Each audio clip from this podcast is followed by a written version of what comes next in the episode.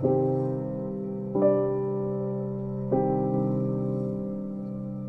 there, mucho gusto, and welcome to another episode of Detective Writer.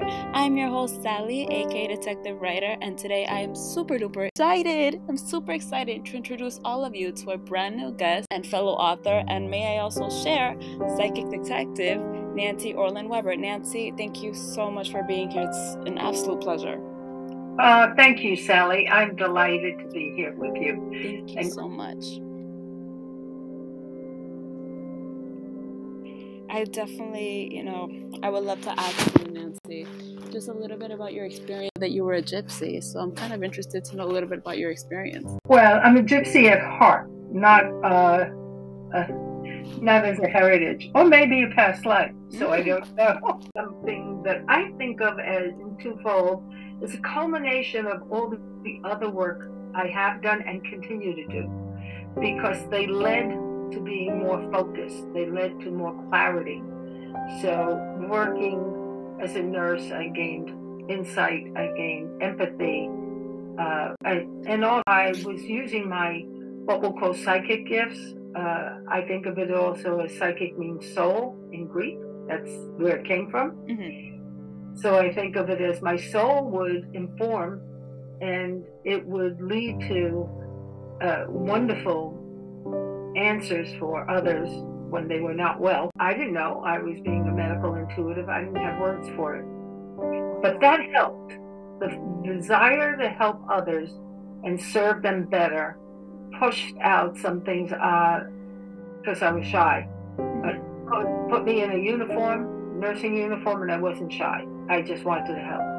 And that led to leaving at a point after 11 years because I had some disability, didn't matter what, to this point. And um, in six months, I was working full time as a psychic, shocked. Uh, because people just came and saw that I had done things for myself when I was told I'd be permanently wheelchair bound, and I wasn't. I was taking yoga, I was taking Tai Chi and karate and swimming. I was fine. And they were, How did you do that? So I would look and I would tell them, Well, uh, it, it, it's a blend. But that over many years, and then because I love psychology and psychiatry, I ended up uh, with a lot of clients through two psychiatrists at their own offices. They would have me there every week for years. And all that made more focus. And then animals. Yeah. With, I love plants, trees, everything. I talk to all of them. I expect them to talk with me, Oh, wow. right? And Yeah. so the other book, All Make Speaks, Conversations with Pets and Wildlife, because I want people to understand it's real, even if you don't, you know, if you think you're talking to your dog, you probably are, and your dog is probably listening, but it's not in whatever verbal language. It's more your tone, the feeling, the images you hold in your mind. And so I wanted everybody to learn. So I was teaching right away, holding classes. All that led to moving to New Jersey in 1979, August, and somebody put me on the front page of the local newspaper, and the next week the police started asking me questions for help. Wow. And that's how I became a psychic detective as my sidebar, not my business. Wow. That's the joke. I mean, people know me as a psychic detective, and the, I did get paid, but not right away, and never in my town. I would not take the money or from friends that I knew who were in the uh, law enforcement. But if I had to go out of state, if I had to drive far, uh, then I would charge. Yeah. 100%. so, yeah. But I'll tell you the other part of this for those who are wondering. There's amazing benefit in a in a way that you don't know until you do the work.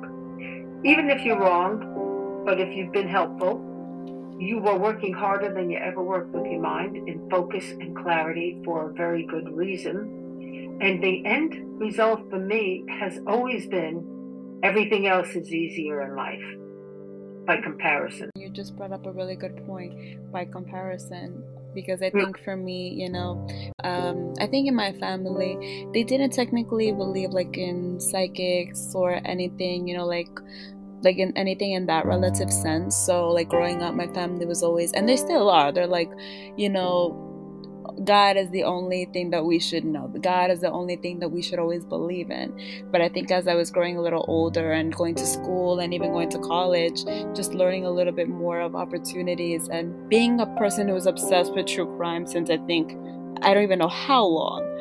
It was really interesting to me, you know, to see like in some episodes of Forensic Files or Snapped or Solved and just seeing, okay, there's a lot of people that said, oh, that they're psychic detectives or they're psychic inspectors or anything and they've they've been able to pinpoint okay what happened here what happened there where did this person go? And that's actually kind of fascinating for me. I am none of those things so i like to observe from things that i don't understand. Well i don't know that you don't have it but one of the things you said i would say because i've been asked two different things eh, about family my family was very uncomfortable with it, extremely uncomfortable. My mother was furious and terrified of it. So there's that. Only uh, when it is used as maybe call it heightened intuition, mm-hmm. but there's more to it, obviously. When we use it, the question for families who don't understand, where do you think it all comes from? It's the same place that everything comes from. It's how you use it.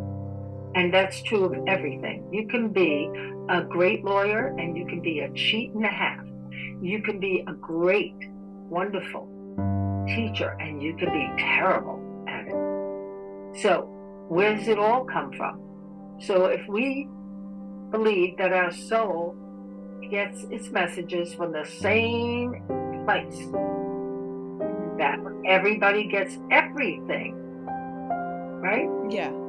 I think right. it's really interesting that you bring that up because I think for me that's it's something I had never really learned before. Like, and even in my family, you know, it was always the belief that like ghosts don't exist or that psychics aren't necessarily like real because it was always just like more like church based. Like, but it's I don't know, it's just like growing up in my family, I was always taught one specific thing. And I think as I was growing older, being able to learn about, oh, different styles, different forms of life, and different forms of way people view things, that was absolutely mind blowing to me. Well, I've always loved history. Uh, it was one of my favorite subjects growing up, loved it. And I've always looked at everything about all the religions and philosophies and wondered there's such a common denominator between all of them. The problem lies, I think, personally, mm-hmm. in not looking at what the origins are. For instance, there was a Council of Nicaea, N I C E A, I think it's spelled, mm-hmm. on the third century, if I'm not mistaken, where the Queen killed off the popes because they wouldn't strike out of the New Testament, essentially. It was shortly after it, it all came together, I think. Uh, she would kill them because they wouldn't strike out things that dealt with reincarnation, which we're in, which still is in two places in the New Testament. So I laugh when I think that first, like the Old Testament, I would read and I go, well, first of all, you're all men who wrote it, mm-hmm. and it's a man's opinion, and prophets uh, were called prophets. They were always male. Women were called seers and exile. So, no, thank you. Even though my background came from a Jewish culture, and I'm going, traditions and cultures of food and environment, that's one thing, and warmth and family. Ultimately, I don't care what dialect anybody uses, there is some kind of creator. We may call it God, we may call it whatever we call it everybody's different, and I really don't care because I think the basic is mm, said by a lot of people I've read, including people like Einstein and uh, Schweitzer and all the rest, that until you are kind to every living being, that just displays who you are as a human. Yeah. You're not you're not a human until you are understanding what that is because it's a gift And I get that we are created, all of us, by the same thing. And it's silly. The arguments are silly. But they're based on fear. And, it, and when fear drives people, they rely on what they've been told to do thank you so much for sharing that nancy because i think you know in my you know perspective for a lot of things that maybe i still don't understand or haven't learned about i always think human you have to respect everybody's beliefs because not everybody is going to see everything in the whole world but i think that's also the beauty of it you know knowing that so many of us come from different backgrounds from different cultures from different religions or different standpoints. I think that's kind of what makes the world a little bit more interesting to know that there's so much that we haven't learned yet there's so much that we haven't discovered yet. But you know, always being respectful and learning so many things. I think that's the most beautiful thing. And especially, you know, me learning that you do, it, your curiosity opens up very much like what the East has said about the lotus, you know, we're all opening up again and again and more and more to ourselves. So you may have, like I had and and have, there are parts of us we have not discovered yet, and that's the exciting journey. I'd also like to make one other comment about, again, uh, what the things about what your family thinks about psychic has a point. Here's my point. Yeah. Easterners, particularly in doing Kundalini yoga and and their actual uh, teachings in the East about what the energy is, the chakras, etc which are really energetic fields of portals over ductless glands in the body. There are 21 minor, 7 major, etc. Anyhow, what they said is the third eye, meaning the psychic part of us, you bypass it as you are raising up your spiritual purpose in life. It's just a natural part, but you don't focus on it you focus on your spiritual purpose, which is the highest purpose you could have. It's the seventh chakra. So the third eye is the sixth chakra, the seventh is the crown, which is all about spirituality only. And so what comes with that in the most natural way worldwide, I think of it in a true story about a Chinese um, uh, master teacher. I think he was maybe Tai Chi master teacher, I don't know. But anyhow, he was with one of his students in the back of his building, sitting on a bench in the garden, and he said, "A very, um, a very uh, hungry man who has traveled far is coming to the front door. Please bring him in and offer him food, feed him." And he said, "Oh, I didn't hear that knock." And he said, "He hasn't arrived yet. Go. He'll arrive when you get there." And he did and it was. And I'm saying, you know, this is worldwide. We all have it because I believe, I call it soul whispers. I believe that we are getting it all from Creator, and our soul is sharing with us that information. There's nothing to be afraid of. So, as I once said to somebody else who said, "You're you're from Satan," I looked at him and I said, "You believe in Christ? I take it." Yes and God, yes. Yeah. I said, then pray for me. and what did they say? Nothing. He didn't know what to say. It was at a, a talk I gave where the men had standing applause for, for my being a psychic detective. And he, he was furious. He stood up and pointed at me and said, I was, they all laughed. Oh, wow. Because, pray for me then. If that's your belief, then stop being afraid and turn it around and do something positive for yourself don't hold fear about anything. It just destroys. We know in neuroscience they know it. Oh my God, fear destroys the cortisol. Uh, you know, raises it in women or drops it down to zero in women. Fear does crazy things to females more than to men. That is definitely true, and I think you yeah. know me growing up in New York I have had moments where I've had like moments of extreme fear, and it's just you know, you know, coming from a perspective, you know, coming from a family who immigrated to the U.S. from Ecuador, and being told, you know, my whole life, you know, I believe in God, I believe in heaven, I believe in hell, I believe in all of that stuff. But I think a lot of times, you know, I've always felt like if there was, I was always told in my family, like, if you are afraid of something, God will get you through this. God will always get you through it. And I believe that 100%. But I think there were some times where I've always just had like a healthy curiosity and to see like what's, you know, more and beyond the world. And that's one of the most beautiful things I really find. You know, I feel like in the whole universe there's much that we haven't that we have yet to discover much like the ocean. And that's actually kind of beautiful the more that i think about it. I will say though my family will look at me like i'm crazy. They even think i'm crazy enough because i like true crime. So i look at so i tell them this i'm doing it to help keep you safe. Nice. And then they will just like ah wait a minute. that is very true.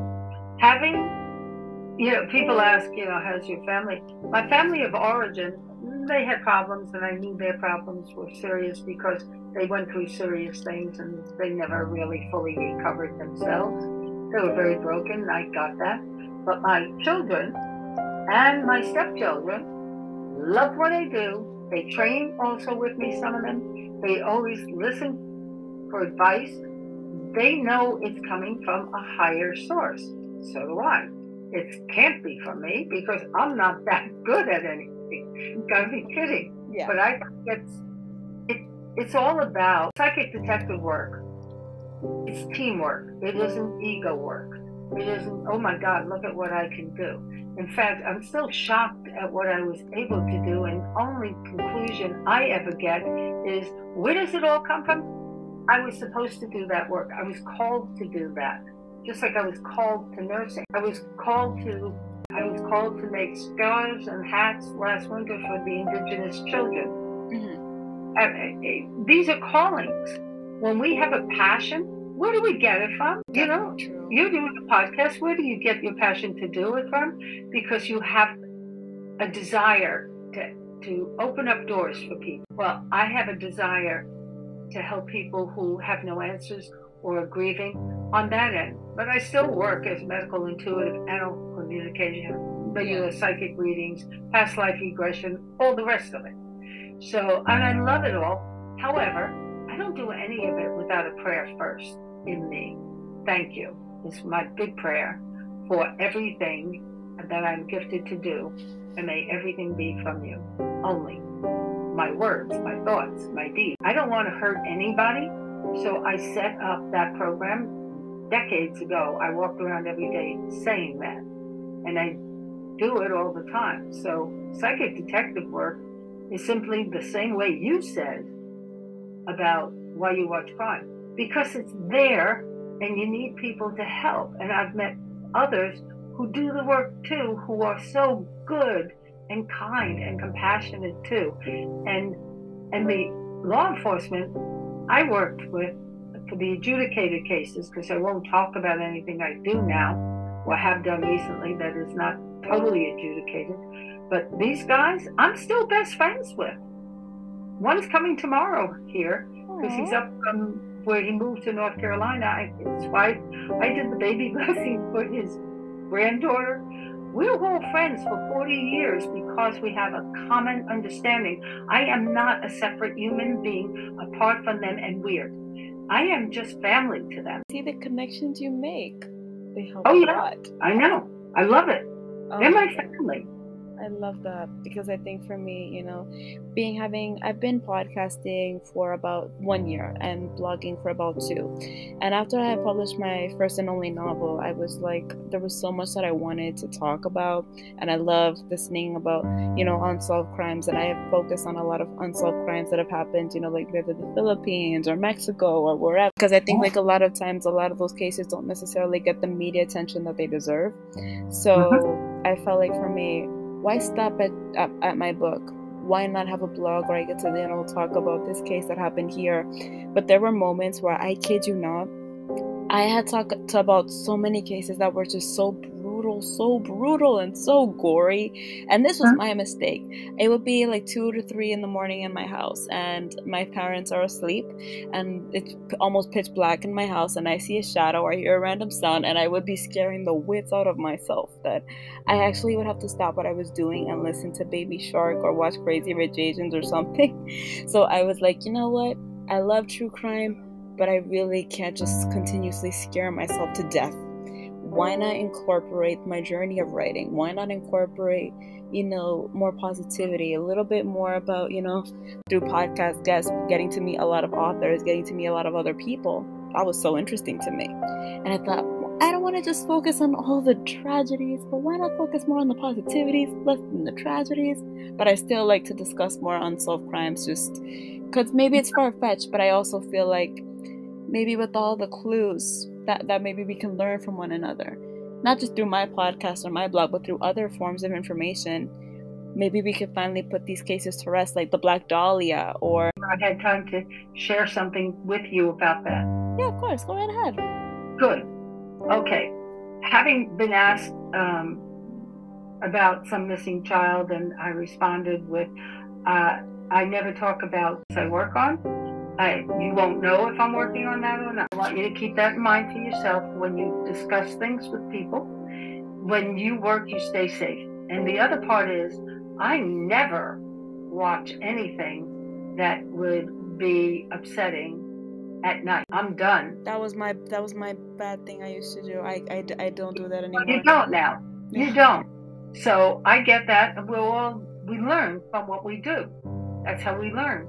So at night I put on sweet stuff. The, you know, it, the last couple of hours or so I watch something I really enjoy, and what I enjoy isn't necessarily all sweet, but it's not it I like fiction a lot because I've seen real stuff close up, fresh crimes, everything. So, yeah. and it, that's why I always say a lot of the uh, retired law officers play fish, golf, and hang out. and some of them were cold cases, the missing and exploited. So, I'm sharing that with you and with anyone listening that when people ask you to just find or work on it, you have to be careful where you're working with it, what kind of group, and you don't discuss it online. Yep. Exactly. You not ever. You don't name names. You don't think it's this person or whatever online. You're jeopardizing you and others. Definitely. That is definitely a good point that you bring up because I think that for me, I will t- only talk about cases that I know that have truly been unsolved. Let's say like from like 1900s or anything like one person had asked me to discuss a case that he had um, said that his godfather had been accused of killing, or um, well, the body has never been found, but a missing person back in 2000. I did say, you know, I will talk about it, but if this case, the person apparently who was accused has, has been is no longer in the world, this person is gone. So I feel like being safe is definitely one thing. But that was my biggest issue. I would look up these cases and it would be like two, three in the morning. I'm like, why am I doing this to myself? Well, you're not any longer. What was your inspiration for writing with detective work? Uh, to do it?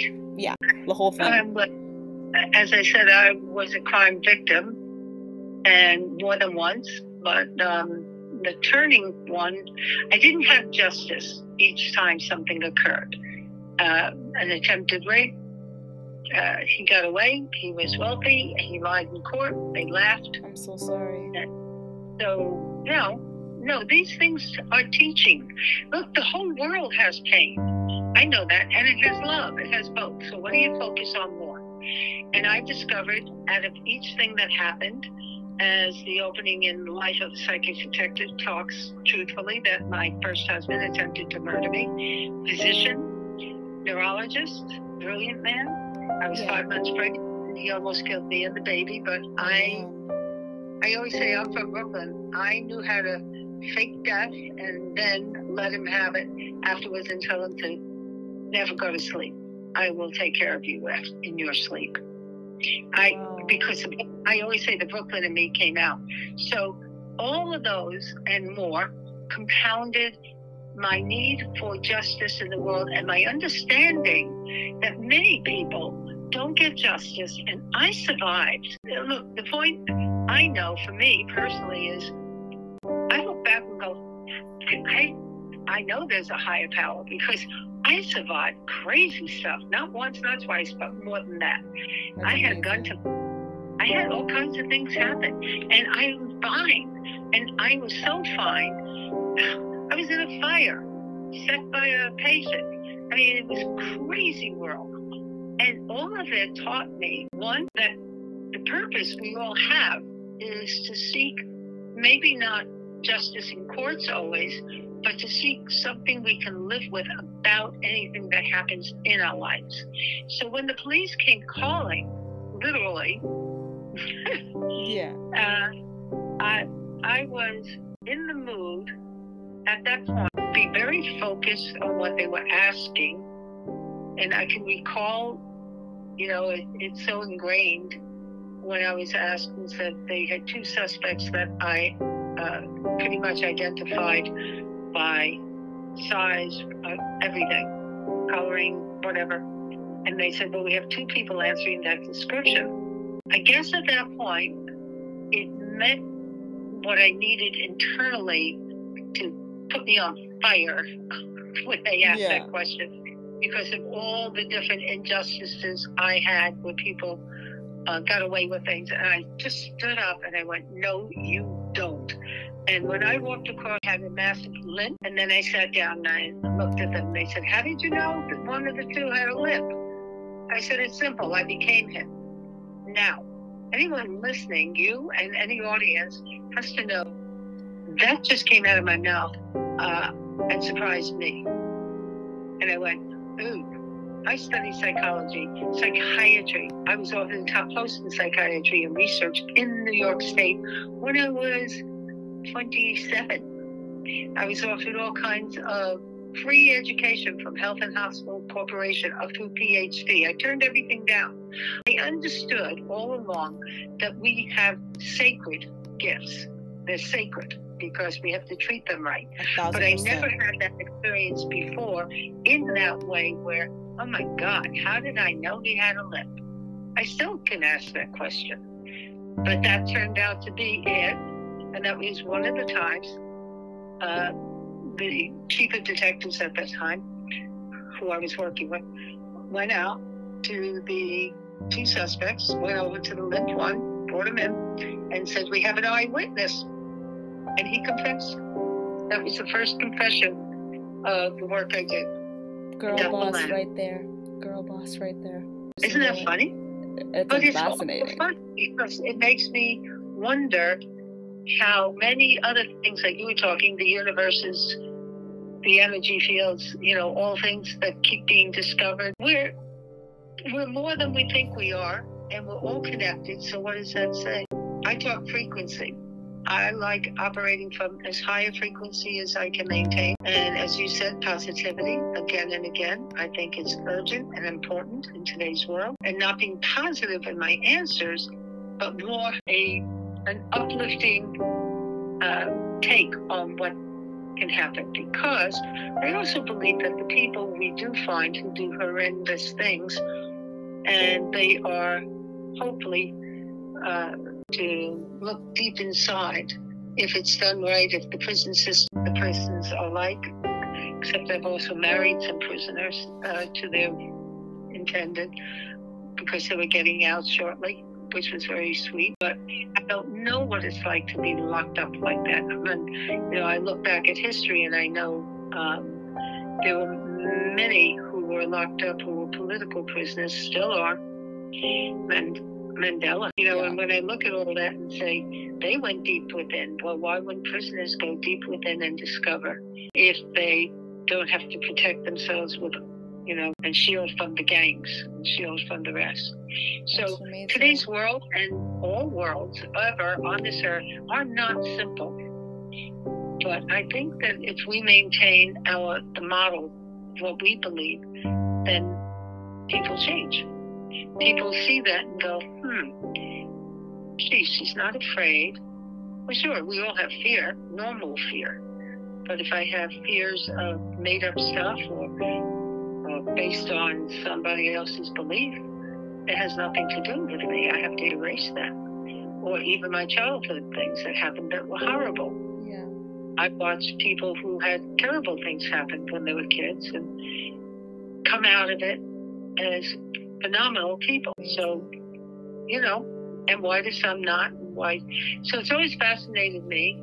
Why do some not come out that way and seek nasty vengeance or just get so angry at the world they don't care, like hitmen, or and then what others devote their lives to forming nonprofits, helping the world, helping their neighbor, just being kind, good people. And that's always been, to me, the big question on how I love working with law enforcement because they're willing to talk about it.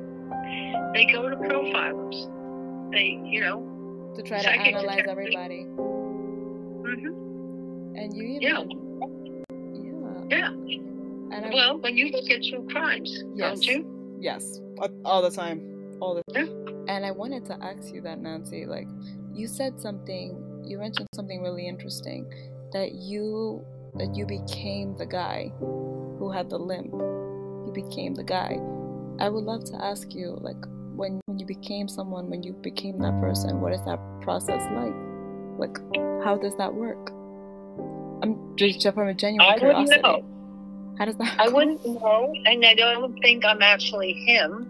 It was just the best description I can give at the moment that I understood how he walked. I didn't see it in my mind, I felt it. So that's kinesthetic. If we go to that, meaning my mother puts me on a bus, and I get on the bus and I start shaking like a leaf, and I didn't know why. But everyone there, I could, I felt on, a bus of people dying, children dying. And I didn't, I looked around and they all looked like their energy was going. That's all I could think. So I did this about three days in a row. And my mother said, What's wrong? Why don't you want to go on the bus? I said, I don't want to die. And she said, What? So she looks inside the bus and she realized it's a bus for disabled children. And she said, Oh my God, I put you on the wrong bus. Many years later, reading other things about Rasputin and energy fields and whatever, I realized I was picking up all their pain. I was feeling it. And that's not uncommon in the world. People have done. Great doctors can pick up that, but we discard it. We know it's not ours and we just go, oh, it's passing through. So the same way I, and I believe that's actually what I did, it just was my mouth blurted out the best, fastest way I could tell them that kinesthetically, I knew that the killer had a limp in his head, just like sitting with a detective in my office one day. And he said, Well, I'm here about, I said, I know it's a murder and it was a bullet into the right temple. He said, How do you know that? I said, It just went through me. So, what we learn also is what's ours and what isn't ours to keep. We need to discern the difference and then we don't pay the price. But there are a lot of people who feel it all and don't feel, don't have boundaries. Yeah, and that definitely true. that can cost them. Right. People don't have any boundaries. That's really a good point. Because I think from reading a lot of crime stories and look, looking past, you know, like timelines and looking, okay, this person went here, this person went there. So, can I ask, as you, through your journey, have you been able to like have like do you get like multiple flashbacks have you gotten like flashbacks as things were happening and it's like you were just like immediately placed at the scene of the event or as things were occurring. Is that how it usually works? Like that whole process? It, there's no usual. Can't answer because there's no usual. Everything you can think of happens. It depends on the situation. So if it's history i can walk on fields of war and tell you what happened. Not always. I'm not right 100% of the time. Nobody is. Yeah. Uh, I can be go to a fresh crime scene and tell them what happened. Uh, that's a few of the cases in the book, I think. So everything is different every time. In other words, I don't believe there's a rule book, and you can't preconceive what's going to happen in your ability. You know, there's no guarantee. It's like George Duker, who's a wonderful retired captain who still works more, helping others, uh, suicide prevention. He's an amazing human being, yeah. and he's on my YouTube channel, uh, Soul Talk with yeah. Nancy Orlen Weber. And George, he said when I asked him, "Why do you believe me so well?" So we were working a murder case. I had the murderer. Uh, Etc. It doesn't matter. But then he asked me about another case while we were working this, and I got quiet and I said, "No, don't have anything." He said, "That's why I believe you." So if we get our egos out of the way, there's no rule book, there's no preconception, there's no expectation that I can do it or not do it. There's no one way. I do not believe there's one way. That's why when somebody called me about a horse and she said, Well, I work with a vet and I'm an animal communicator for dogs. I said, Why can't you work on your horse? And she said, Well, no, I, I only can talk with dogs. I said, Really? I said, Come on. If you can talk with dogs and get clear, you know, information, you can Yeah. talk with anything in the world. What's your problem? What did she So say? it really is point the light in a direction. And on that note, I would like to just make a comment that if people want, it's on my books are on Amazon. Yes. The Life of a Psychic Detective and All Nature's, Nature Speaks, Conversations with Pets and People. And I have in the US only signed copies um, of books from my own office. And that's my name. Everything is NancyOrlenWeber.com or whatever. For anyone who's listening and who has a genuine curiosity or maybe is a little bit of a skeptic, what advice do you have for them? I love skeptics. Stay skeptical. Don't believe everything you get or think or get from others. Do not. I I write in journals every single thing that I ever pick up or tune into or think I did. Uh, and that's how I could write books. But that doesn't mean I'm right until I have absolute proof. And that doesn't mean I understand all of it. I would give advice to be a skeptic, not closed minded. That's different. Closed minded is fear, and all we do is gently plant seeds for them so that they're not so afraid. Be kind and compassionate to their best parts, right? And see the best parts of them and let it go. Skeptics, I'm a skeptic. I know some great psychics who I love dearly. I also know some I would never listen to Wow. because they're the lack of ethics. So ethics means you know it's confidential. I mean, and there are a lot of other parts to it, like in anything else. And there are levels, and some days, just like anything else, we're better than others. But you might sift through what somebody says. If it resonates well, and you believe that it's useful, good. But don't cling to them. Not healthy. You're the, your best answer, always. Yes. Ultimately, 1000%. The only answers lie inside. It's just not always can we see that. Need help. I 100%. go, I take coaching lessons, I mentor others, uh, but I take lessons in things I know I'm not really good at. Oh, that is definitely. I, de- I definitely like to learn more what I don't understand. I'm a skeptic, Yep. I have my genuine curiosity, just like I do about, you know, psychics and things like that. So I'm definitely always eager to learn. Thank you, Sally. Thank you. I can't thank you enough, Z, and I truly, truly can't thank you enough for being a guest on this podcast. And for those of you who have been listening, I truly hope you had a great day, morning, afternoon, evening, or night, wherever you are in the world. Please stay tuned for next week. And until then, keep on sleuthing.